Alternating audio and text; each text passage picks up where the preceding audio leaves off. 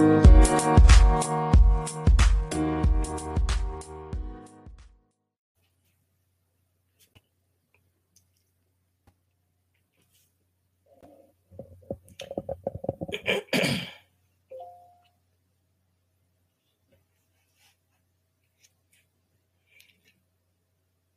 everybody. Dr. Rick Wallace dropping in on you. I hope that everyone is having an awesome week. I hope that, with regards to everything that's happening in uh, good morning, good morning. I hope with everything that's going on in the world that you have created some sense of normalcy, some sense of stability, and that you are aware of all of the possibilities that exist for you, and you are not trapped within an illusion that causes fear, uh, something that we tend to fall victim to quite a bit.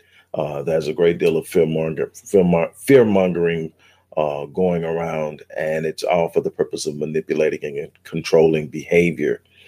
And uh, hello, uh, T. Uh, definitely time for us to get back together uh, and talk. Uh, it's good to see you. Hope you're doing well. Everything's going great. Look, I want to talk to you about something that's really heavily on my mind.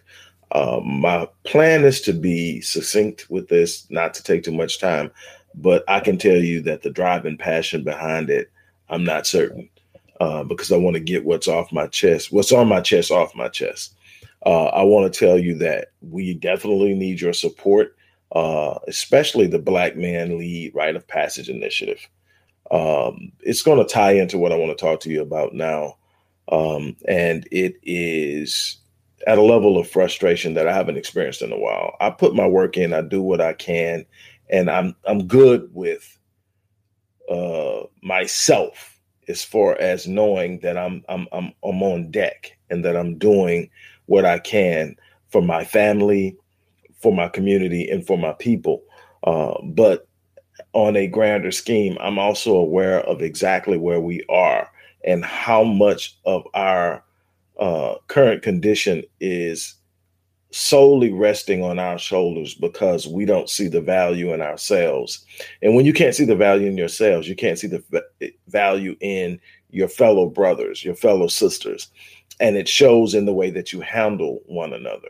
And I want to talk about that, but I'm going to be sharing with you the links that you can use to support uh, the work that we do at the Odyssey Project, specifically, but not limited to the Black Man Lead Rite of Passage Initiative. And you're very shortly going to find out why I'm focusing on that outside of it being my passion to strengthen young black males to create a generation of black men who can actually stand up and step out and do what we need our men to do to create the environment for our women to do what our women are capable of doing uh, but because right now the need is just so immensely great so i'm going to share these links with you and while I know sometimes people love to do the super chat give, understand that that's going directly to YouTube and I'll receive that next month sometime. And it's fine if that's the way you want to do it. But if you want to help directly and immediately, use either the link that you see or the Cash App account for the Odyssey Project, and the money will come directly to the organization. Um, look, I am keenly cognizant of the relationship between black men and black women. Uh, it has been one of my passions. Anyone who knows me knows it's one of my passions. Black love is so important. Black love is an expression of black self awareness, black self love. And when you really and truly understand who you are, you'll see the dynamics. I've shared a couple of different stories, and the responses to these stories have prompted me to actually come to you guys with this live stream. Um, I talked about um, the precipitation of violence by black men toward black women. I acknowledge that on a statistical level, when you look at violence in the home, uh, when you talk about blacks in particular, uh, black women assault black men uh, on almost on an equal level as black men assault black women. The violence perpetuated in the home comes from both sides. Uh, but where harmful violence that causes significant injury and death, uh, then that changes drastically. Obviously, men with their bare hands are more capable of being lethal to a female than a, le- a female can be lethal to a male with their bare hands. So uh, th- there comes this thing. And so my thing is, I understand the culpability of both sides when you talk about violence, but I also understand that there's a certain need and necessity for Black men to understand their roles so that they can, in essence, carry out their roles. And when you understand the way that I was taught my role by my male uh, influencers, beginning with my great grandfather, who was my adopted father, my dad for all intents and purposes. Uh, you don't put your hands on a woman. You don't talk ill to a woman or of a woman. You never mishandle a woman. Uh, it doesn't matter what she's doing because how you treat her is not a reflection of her, it's a reflection of your character. You have to know when to walk away. You have to know when to to step away from a situation whether it's temporarily or permanently if a situation is so bad that a woman has you to where you're at a point about uh, uh, where you're about to get physical, that person doesn't need to be in your life, doesn't need to be in your circle, and you also need to look at what triggers you. What am I getting at? Uh, am I saying that you know there? And the reason I'm saying this is because I posted some statistics on uh, a number of different social media platforms that show that over 50% of um, murders against women are black women, despite black women being a minority, and that the the number one killer of black women between the ages of 16, 15 and 44 is intimate partner homicide. Um, now, I, I'm not by any means trying to paint a broad stroke on black men. And that's something that we've got to be careful about. But what you have to understand is the media creates narratives and they create uh, images. They set the notion of how a person or a group of people are perceived. Well, the only time you hear about black men is when they're doing something wrong. Uh, you hear about them when they're committing crime. You hear about them when they're murdering someone, stealing from someone, doing something bad. You get a big dose of that. So you normally tend to see the black man as being criminal uh, the criminalization of the black male image, the feminization of the black male image. Those are the ones that celebrated. If you look at TV shows, uh, you know, I go back to Power.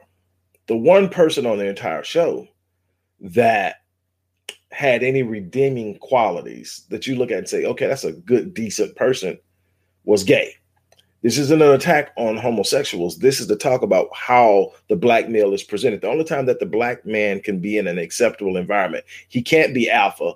He can't be a totally dominant personality. There has to be some sort of recessive masculinity about him at best to be acceptable, to be tolerable. They don't want the strong black male who can stand up, who has bass in his voice, who's unapologetically black, who doesn't cower at the idea of a white man.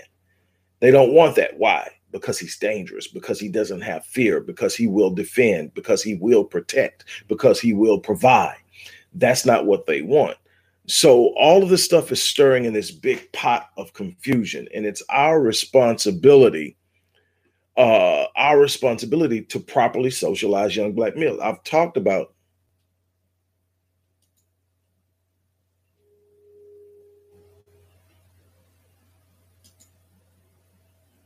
Um,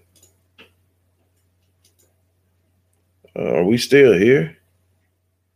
Why would that happen?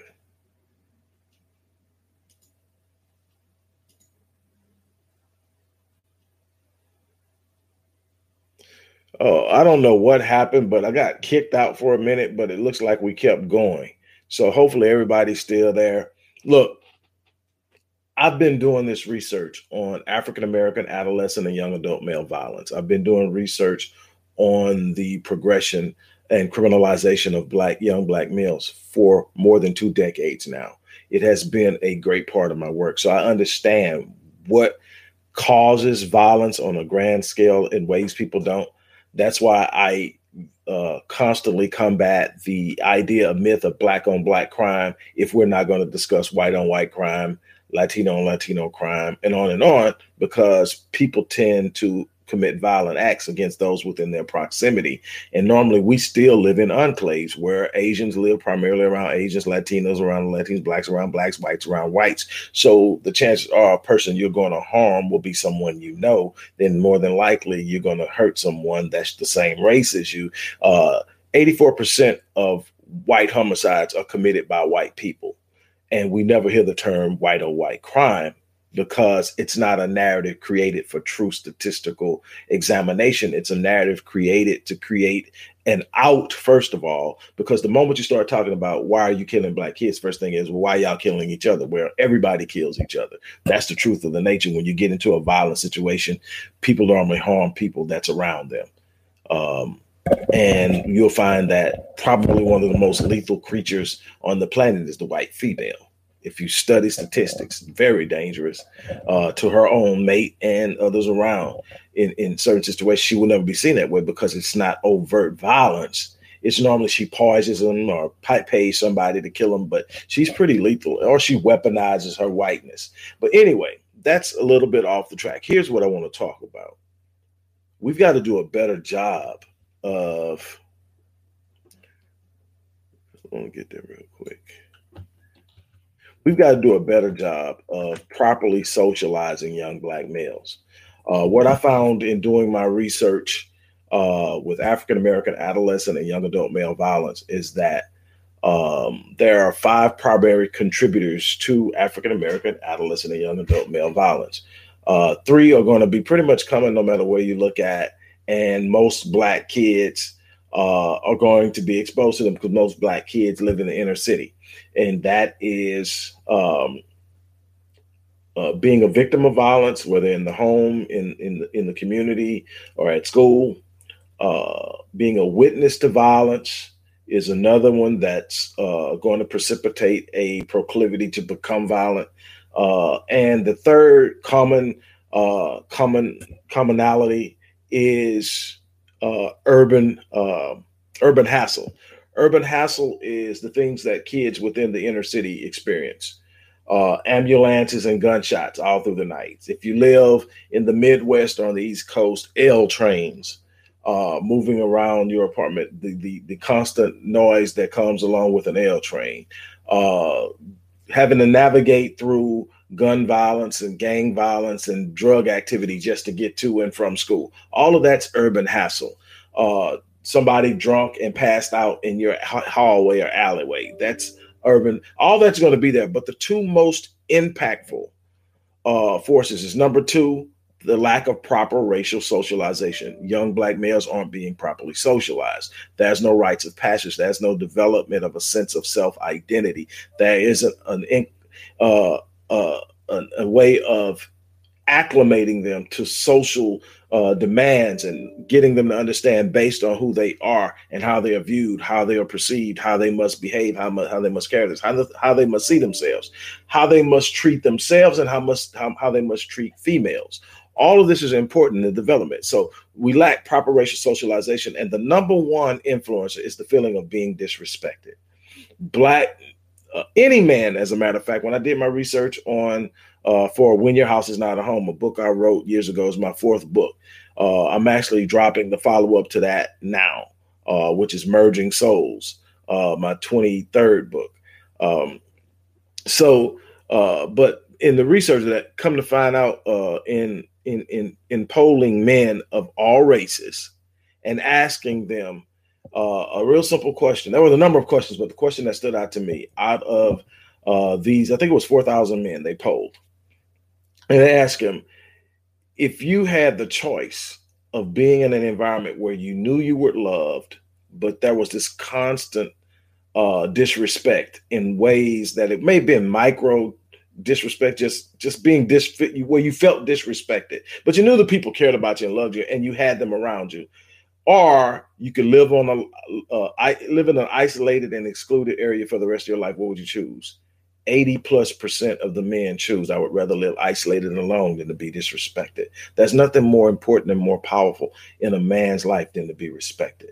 He wants to be respected before he's loved. He wants to be needed before he's loved. He needs to feel respected. He needs to feel he has a place. So he needs to feel needed.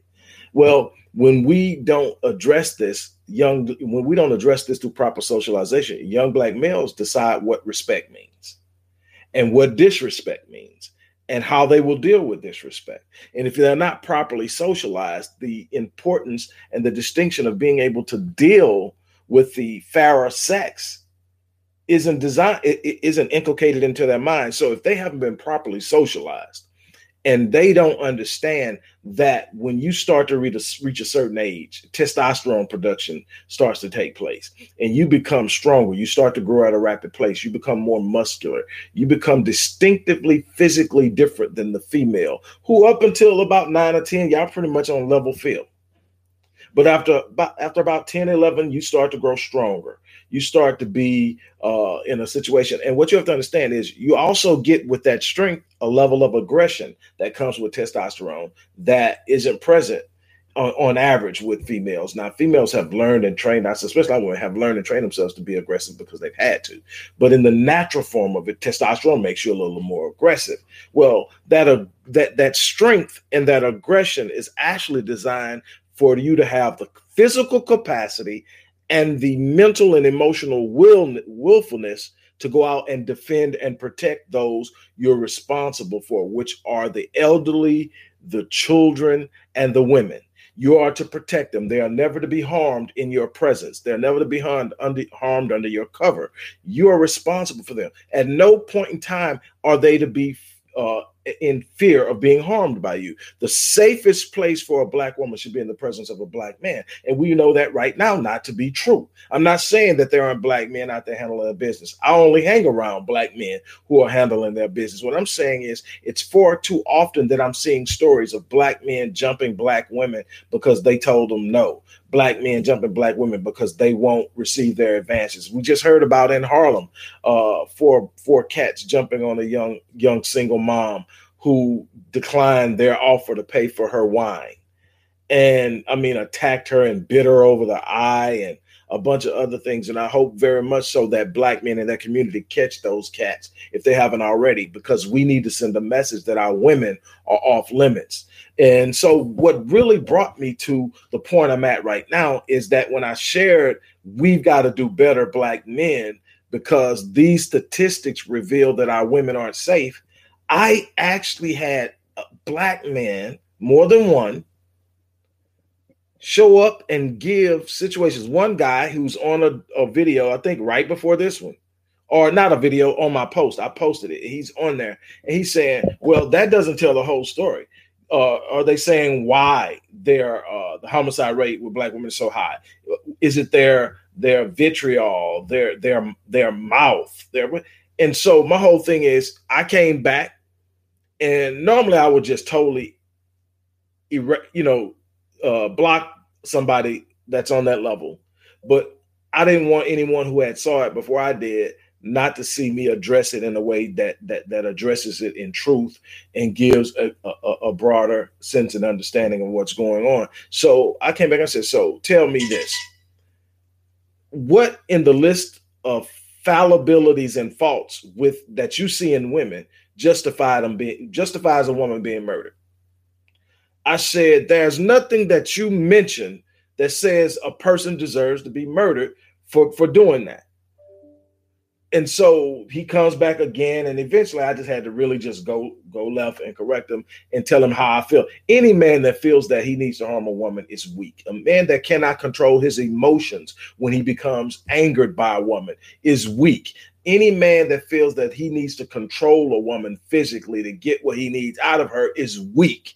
And i went on and on and on to talk about this. I was taught by a very strong man. My grandfather uh, now that he's gone, I can say this. My grandfather had bodies. My grandfather grew up in a time where some things went on. He grew up in in in in in, in a racial, highly racial charged area in northern Louisiana. Had some connections with family in the south of Louisiana, and eventually moved to Houston because he had to. But and was not afraid. Slept with a pistol under his pillow. But yet, my grandmother was the safest person in the neighborhood. Why? Because nobody was going to harm her, neither was he. He never raised his voice at her. He taught me you don't have to raise your voice to be heard, son. So when I talk to my woman, I talk to my woman, my wife, Marion, how I talk to you now. If you think that just because Marion and I show this great love for each other, that we don't have moments, you know, we have moments. We don't agree on everything. We have moments, and she she can get pretty r- rowdy. And my response is, okay, we'll talk about it later. And I'm done. I don't have to argue with you. I'm going to lead by the action I take. At the end of the day, it's going to be taken care of. I don't have to win an argument in order to get the thing done. I'm not here to win arguments with my wife. I'm here to protect, provide, to cover, and to build with my wife. If that means she wins every argument, I'm good because at the end of the day, I'm going to get what needs to be done done. And that's the way I was taught my grandfather. There's a whole bunch. My grandfather used to say, don't do a whole lot of spitboxing, especially with men, but you don't do it with women either. That's what he called uh, spitboxing is arguing. If it's time to touch a dude, touch him. Don't sit up and spitbox spitbox with him. Get with him. Let him know you ain't feeling what he's what he's talking about by the way you touch him. If he's getting aggressive with you, let him know he's out of line by the way you touch him. And eventually, you will stop having to touch people because people understand there's a way you that, that you come out. And I haven't had to touch anybody in a long time. Now, I'll definitely touch someone in behind my family. But the thing is, I have daughters, and they know they're safe. I have daughters and I have sons. They understand. Don't ever let me catch you putting your hand on a female. I don't care how rowdy she is. I don't care what she said. I don't care what she did. Now, obviously, somebody's got a gun pointed at you and you got to save your life. You got to do what you do. But that's not what's happening with the vast majority of these murders. It's men who can't control their emotions. Their egos get bruised. They can't accept no. They can't accept rejection. They don't know how to deal with any of that because they haven't been properly socialized. And that's what I'm trying to get us to understand is that we've got to do a better job of socializing uh, our young men. And that's what the Black Men Lead Rite of Passage program is all about. It's about catching young Black males from the age of four to 30. Now, the ideal age for socializing and inculcating is from four to 12. We want the rite of passage to take place at 13. But we also understand that we got an entire group that are out there already with faulty paradigms about how we engage the world. And they the world is going to eat it up. They're going to let them do that. They are being purposely alienated in the public education system. They are being purposely attacked. And i talk about that in my my latest book that's coming out uh, academic apartheid. They are purposely alienating our kids in the public school system male and female but definitely males. They want them to drop out. Why statistics show that when you drop out of high school or before completing high school, that your chance of becoming incarcerated increases by five minimum. And there are some studies that it's it's even worse. And we know that once you become incarcerated, your chance of recidivating after you've done your first bid is about 72%. It's a system designed to institutionalize the black man into cr- criminality not to properly prepare him, but to set him on a course of self destruction, understanding that the black collective cannot survive without the black man. There's been a, a, a, push to convince the black woman that she doesn't need the black man. Why?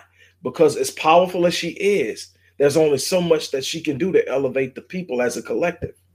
And, and, and so there's a big push to individualize blacks to get us to stop thinking as a collective, to get us to say, as long as I make it.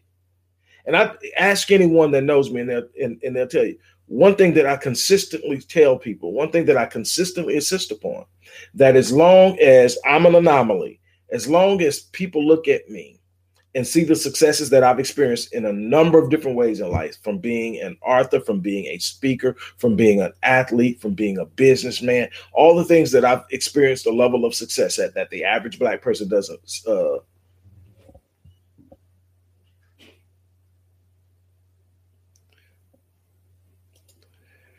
and that's another thing uh, Omega Courtney that I need to get to. Uh, so don't let me forget that statement about black men uh, uh, symbolizing their own uh, failures uh, by saying it's black women's fault. I want to I want I want to get to that uh, in, in in a short brief time. You got that there's a psychological dynamic that I can't cover in one sitting, but I definitely want to touch that. But what happens is we've got to get ourselves to an understanding that what and what I've always said is as long as I'm an anomaly, I have failed. As long as people look at me and see my successes, but it is not represented, it's not representative of the whole, then I failed. If I'm still the exception to the rule, I failed. And I cannot be satisfied with that type of failure. So I can't look and say, man, I figured it out. I got through it. And not sit up and be compelled to make sure that it's accessible to all. And and and and so that's that's the first part. The second part is they understand. We talk, you know, you I've, I've written about this whole notion of black girl magic and all the stuff like that, and I think that one of the reasons black women suffer in so many different areas is the idea of them being magical the idea of them not feeling pain the idea of the strong black woman. Nothing breaks the black woman the truth is she's been broken. She needs a black man. She's doing so much but so much of what she's doing she wasn't designed to do. That's the work of the black man. And we convince ourselves that hey this is what's necessary and this is what's going on what are we seeing in the way of collective progression? We aren't. We're seeing decline. Why? Because the institution of the family isn't being upheld because there's this notion that black women don't need black men. Why? Because the black man was commodified. What does that mean? He was reduced to a paycheck. And when the black woman started to earn at a level she could support herself,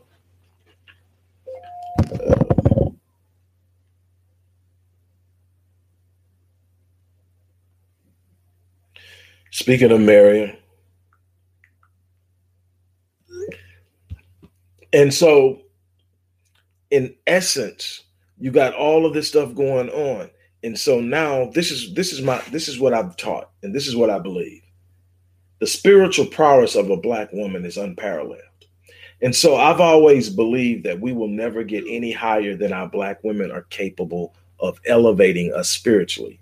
But I also believe that there's a part that needs a physical force of protection and propulsion. And so I also say we will never get any further than our black men can physically lead us. You need black men to provide a level of security and space in which the black woman can feel safe and function in without fear of harm or, or, or decimation or destruction. She needs to know that she's covered. She needs to, a black woman needs to know I'm in this place. It's all these other people around me. Here comes this black man that walks in, and her her, her blood pressure should drop.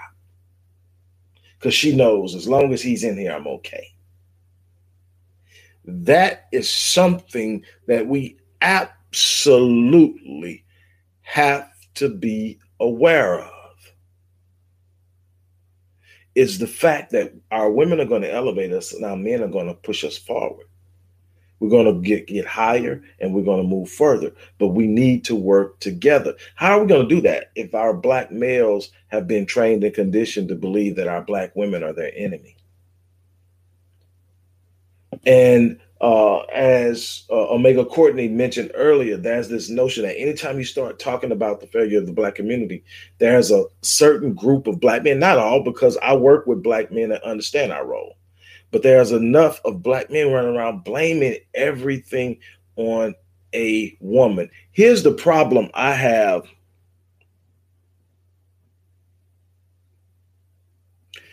Here's the problem I have with men who point to women as the problem. I'm not removing the culpability of the black woman. I'm not saying she's not without fault and that she has not made mistakes and that she hasn't gotten caught up in some of the things. Feminism is one. I'm not saying that. Here's what I'm saying you can't call yourself a king, you can't call yourself the head, you can't call yourself a leader. You, if you are willing to deflect responsibility for failure. See, now when you call yourself a king, the head, a leader, and things go well, you want to accept responsibility for that. Well, see, that goes both ways. When things aren't working well, you got to own that too. That's why coaches get fired when teams don't perform well on the field. Coach not even on the field, but he's the leader. I was taught a long time ago by my grandmother, actually. My grandfather couldn't read or write. He had to drop out of school in the second grade to go out in the fields uh, as a seven year old to help his fa- father, who was a sharecropper. He was born in 1909. And so he's out there in the fields in the 19 in the teens of the 19 teens. He's out there in the field as a seven year old picking cotton and whatever else they got out there to do to help meet the demands so the families got food on the table. So he couldn't read or write. And so they would sit down every month and do bills, sharing some stuff with you. I'm hoping I can bring something home. They would do bills and they would bring me in to watch them because they want to train me on how to run a home, how to operate, how to build as a team, how to function. And I remember my grandfather saying, normally they did very well to be from their uh, situation, their background. But I can remember my grand uh, uh, father, uh, you know, saying on one particular month, they, they pay all their bills at the first of the month and normally everything was covered and that was some left over. For whatever reason, that was a month where there were more bills than there was money. I can't remember what it was. I was still probably what about nine, eight or nine years old, and I'm sitting there, and my grandfather is telling my grandmother, "No, we're going to do it this way." And I could tell by my grandmother's expression and her response that she didn't feel that was the best way, and she was worried that the decision that he had made wasn't going to. But she did it. She paid who he told her to pay, and she did it and then it was all over. Everybody got up. I went in the kitchen a little later and said, Mama, I think you were right. And, you know, I could tell you're worried. So he can't read. Why didn't you just pay who you thought needed to be paid? And he wouldn't know the difference. She says, she, he's the head of the house. He's responsible for it. If anything goes wrong in this house, people are going to look at him. No matter if I did it or not, they're going to look at him. So if he's the one that's going to have to carry the load of saying he's responsible for it, he gets to make the final decision. She says most of the decisions he leaves up to me. But when it comes down to something important that we can't agree, he makes the final decision because you know what's going to have to happen. If he's right, good. If he's wrong, he's got to fix it. And he always does. I trust him. Not because he's perfect, but he fixes his mistakes. So a year later, I'm talking to him. And he told me the same thing without ever knowing that I had ever talked to her. He told me that you can't be a leader if you're not willing to own the mess as well as the accolades. He didn't say it in those words, but that's what he told me. And see, we got a bunch of men who want to claim the role of leader, but as soon as shit gets hectic, you want to point the finger. I'm not saying black women aren't doing some things. I'm not saying that it's not po- possible that black women have culpability. Absolutely, nobody is without fault here. What I'm saying is somebody has to be the leader and say, through my actions, I'm going to cultivate an environment that inspires everybody around me to shift their paradigms, to shift their behavior, to shift how they're moving and thinking. I have to be the I have to be the force. I can't keep pointing the finger. I can't keep placing blame. All I can do is sit up and say, you know what? Our women have been through hell. So you know what my goal is going to be? I started this over 10 years ago. And my wife still talks about it today. I said, instead of demanding more of a woman than she can give, I'm just going to love her back to life. And that's been my goal with my wife. When I met my wife, I met her as her counselor. She was going through all kind of uh, work to uh, heal from childhood trauma, from being molested, from being raped, from being in the house with an alcoholic, abusive father who almost killed her mother and had them scared every freaking day. She was coming out of there trying to grow into it. And somebody pointed her in my direction. She came, I worked with her for a year. The moment I met her, I knew she was my wife. But I knew she had healing to do. She couldn't be my wife where she was. And I still had some work as a man to do. But I knew that's going to be my wife. So I worked with her, never came on to her. And I could tell there was something there because there was something about her that trusted me to protect her outside of our work environment. Like we could be on social media and she would look for me to defend her. And I knew that there was something there. But anyway, she, after we finished, she went her way. I went on my way. A year later, she popped back up. And within two weeks, I told her I wanted her to be my wife. She had grown. She hadn't completely and fully healed. We still had work to do. But you know what? I decided I'm going to love her to life. Instead of sitting up and finding everything wrong with her, I'm going to breathe life into her. I'm going to provide an environment where she knows as long as I'm breathing, she's safe. And man, a lot of people in her family didn't like it. Why? Because they were getting at her. They were getting at her and manipulating and guilting her. And, and I shut all of it down. It all comes through me now. Nobody's doing that, not even kids. You're not going to sit up and just use her until she's used up. And I'm got on her about creating bar- barriers and parameters and boundaries. And I continue to love her to life. Not perfect. I'm not a perfect person. I don't raise my voice at her. She never feels threatened. Hell, the kids in the house don't feel threatened. Why? Because I could tell my 16 year old right now, girl, if you don't get in there, you're going to get a spanking. And she'd turn right around to me and say, psych. Why? Because the one thing that's never going to happen to her as long as I'm alive, somebody hit her, including me. And these little boys that come around that want to sit up, first thing, do whatever you do, don't ever put your hands on my child because I will forget that you're a minor. And then the ones that are with my adult children. I got a daughter that's 35 that's been married, what, over 10 years and with the guy for 14. And there's nothing but a level of respect because she went out and found somebody who could take a lead like her pops.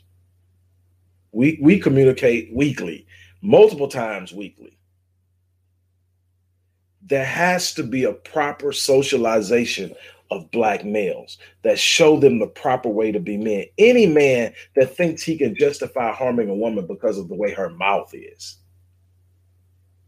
and if you got a conniving woman that's sitting up undercutting you and doing all that, you need to get out of there. I've been there. I've been there.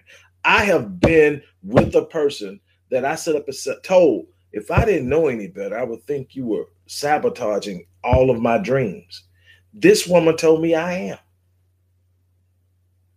I said, why the hell would you that? Because if you make it to all the places you're planning on going, I don't fit. You won't take me with you. She didn't see herself in a high enough light to see herself with me. So she was trying to keep me down. I didn't beat her. I didn't kill her. I told her I'm sorry, but I've got to go. You, as a man, have to be able to think, take the emotion out of the equation. I'm not saying you're not supposed to feel. I'm saying you can't be led by your feelings anybody that's leading has to be able to think strategically. You can't think strategically if you're acting off of your emotions. Yeah. And the, and the thing is, don't allow the degrees to fool you. Don't allow the books to fool you. I come from the hood. I got the wounds, both bullet wounds and and knife wounds to prove it. I just decided that wasn't going to be my end story that I had far more to give the world than I died at a young age for something that didn't even belong to me in the first place. Just wasn't going to do it. So I decided that I was going to impact the world. We have a lot of growing up to do in our collective engagement with one another. We have been trained to point fingers. Everybody's pointing the fingers, nobody's taking the reins. Well, if you're going to be a leader, it's up to you to take the reins. If you want to say you're a king, it's up to you to take the reins. If you want to say that you are head of a household, it's up to you to take the reins. It's up to you to sit up and say, "I'm going to be responsible for the highs, and I will accept the I will accept the responsibility for the lows, even if I didn't do it."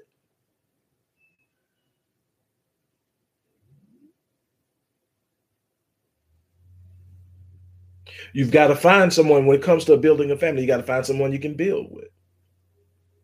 It's more than just a physical attraction. It's more than just what's going on now. You got to find somebody because, see, the person you're finding won't be that person next week.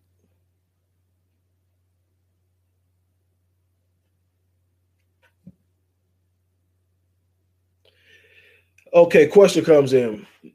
Why do two adults need a leader? Somebody has to be responsible. 50 50 means a tie sometimes. And the bottom line is we live in a patriarchal society where the power flows through men. So guess who's going to get blamed when something doesn't go right? There are so many people. You know how many times I heard I can't ask for help because I got a man? That's why. Because that's the world we live in. We live in a world where you have to have a lead. Number one is show me anything where someone is that any group, any place, anywhere made it there without a leader. I'm not saying there has to be one leader. I'm not saying some in, in my situation in the home, for the most part, over the di- uh, over the functionality and the dynamics in the home, my wife is the leader. She does all that. When it comes to selling the entire atmosphere, that belongs to me.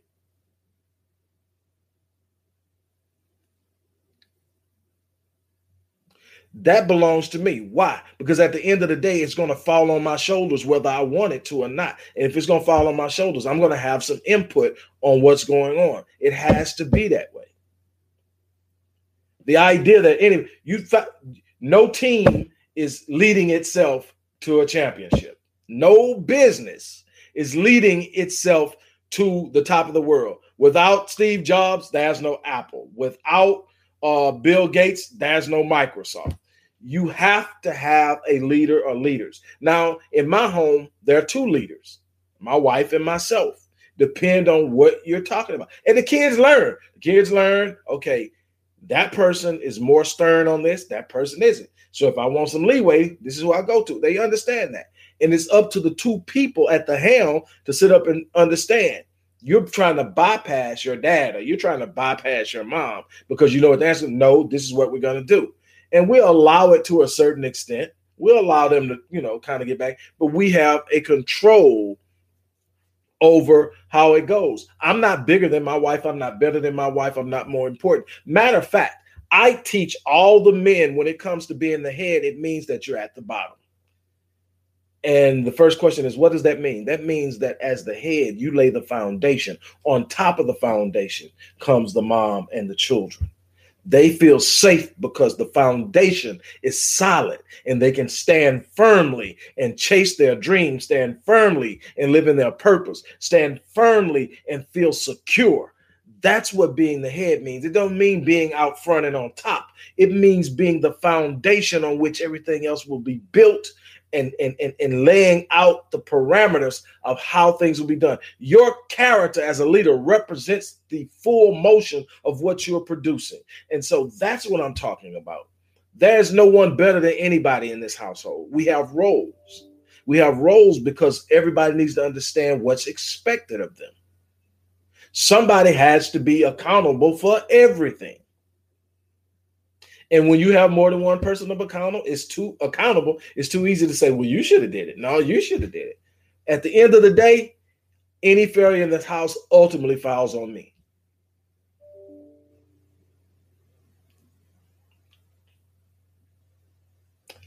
That is where we're at. That's why what I'm talking about is so important we're not properly socializing our young black males. When you understand, we first of all, we have 1.5 million missing black men, incarceration, dying early, a drug, drug and alcohol addictions.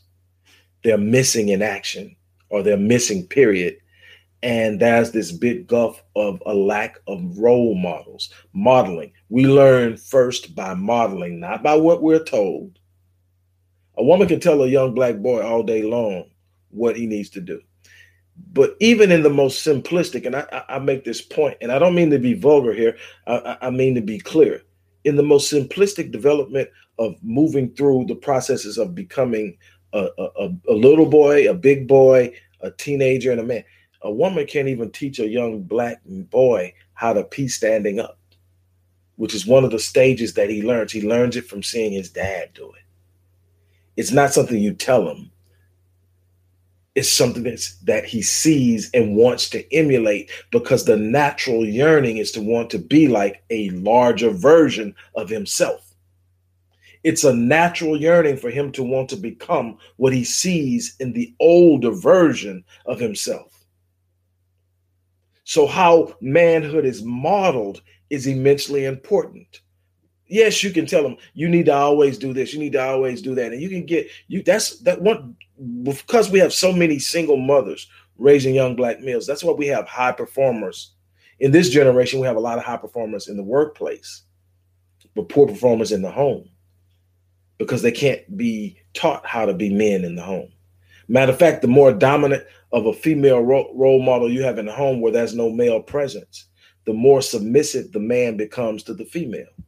I teach the women that come to me and bring their sons at the age of about seven, stop physically disciplining him and stop mentally and emotionally dominating him. Find some male role model that is consistently around and trust him in that area. Why? Because at that point, it, the more you dominate him as a female, the more you discipline him, you're training him to acquiesce and submit to a female who he's ultimately going to be asked to care for in the future. And he will, when times get rough and it's time for him to show up and make a decision, he will be looking to her to tell him what to do because that's all he's ever experienced. We've got to properly socialize our black boys. I could speak on this for I don't know how long. I've written on it in volumes. I've spoken on it, but we've got to do it. Uh, so look, share the share the video, talk about the video, continue to com- uh, come back and comment on the video. Uh, the links have been added to show you how you can support the work that we're doing through the Odyssey Project, one of which is Black Man Lead. If you want to go on the site and look there, you can check out Black Man Lead and see what that entails, how intensive the program is. We are, you know, limited on how we're doing it now because we simply don't have the support. The support, but I work with a lot of females who are single mothers who are afraid for their sons because now they're at the age where they are getting close to having to go out there in that world and they're not ready. How they're viewing life. They're still dealing with some hurt. They're still dealing with some pain, some disappointment, some some some processing of why daddy wasn't there. And a, a, a, a search for self. When you don't know who you are and why you're here, and you got all these forces and hormones and pushing, telling you to do something, and you don't know why, and you don't have guidance on why and how and what, it's easy to take that frustration out in violence against one another, in violence against our women, end up incarcerated, institutionalized into the entire criminal process, and find your life wasted. We cannot allow that. If we want a future, we've got to produce a generation that's capable. We've got to produce a generation that has been from the cradle to adulthood inculcated into their true identity, into their true self, into the true power and who they are in nature, and an expectation and demand on themselves that says, I will rise.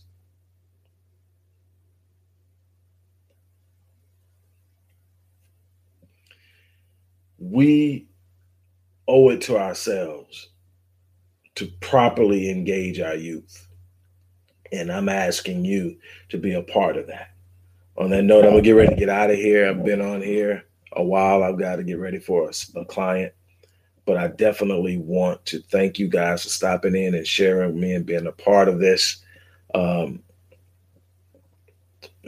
and there's so much more that we need to have uh, and be and do uh, something Marion is doing. Uh, you know, her book that she wrote, she was talking about that when I counseled her, and I encouraged her to finish the book. The book is finished. I republished the book a few years ago, uh, re-edited it, uh, did some additions to it, and republished it uh, on, under my publishing house, and we've got it back out. But the name of the book is Ghetto's Forgotten Daughters and the name of Marion's movement is Restoring Ghetto's Forgotten Daughters. And she works with young girls who went through what she went through. We've done work with uh, young girls and young women who have been sex trafficked. We've done work with young girls in the juvenile justice system who are locked up and under the age of 18. Marion has made many trips inside and counseled and worked with these women. We are doing work. Uh, she has a contract with the school district, Aldine School District down here.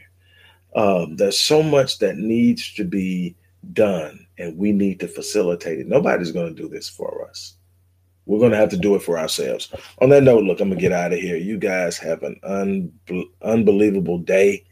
And thanks once again. Make sure you get share this video, and I'm out of here.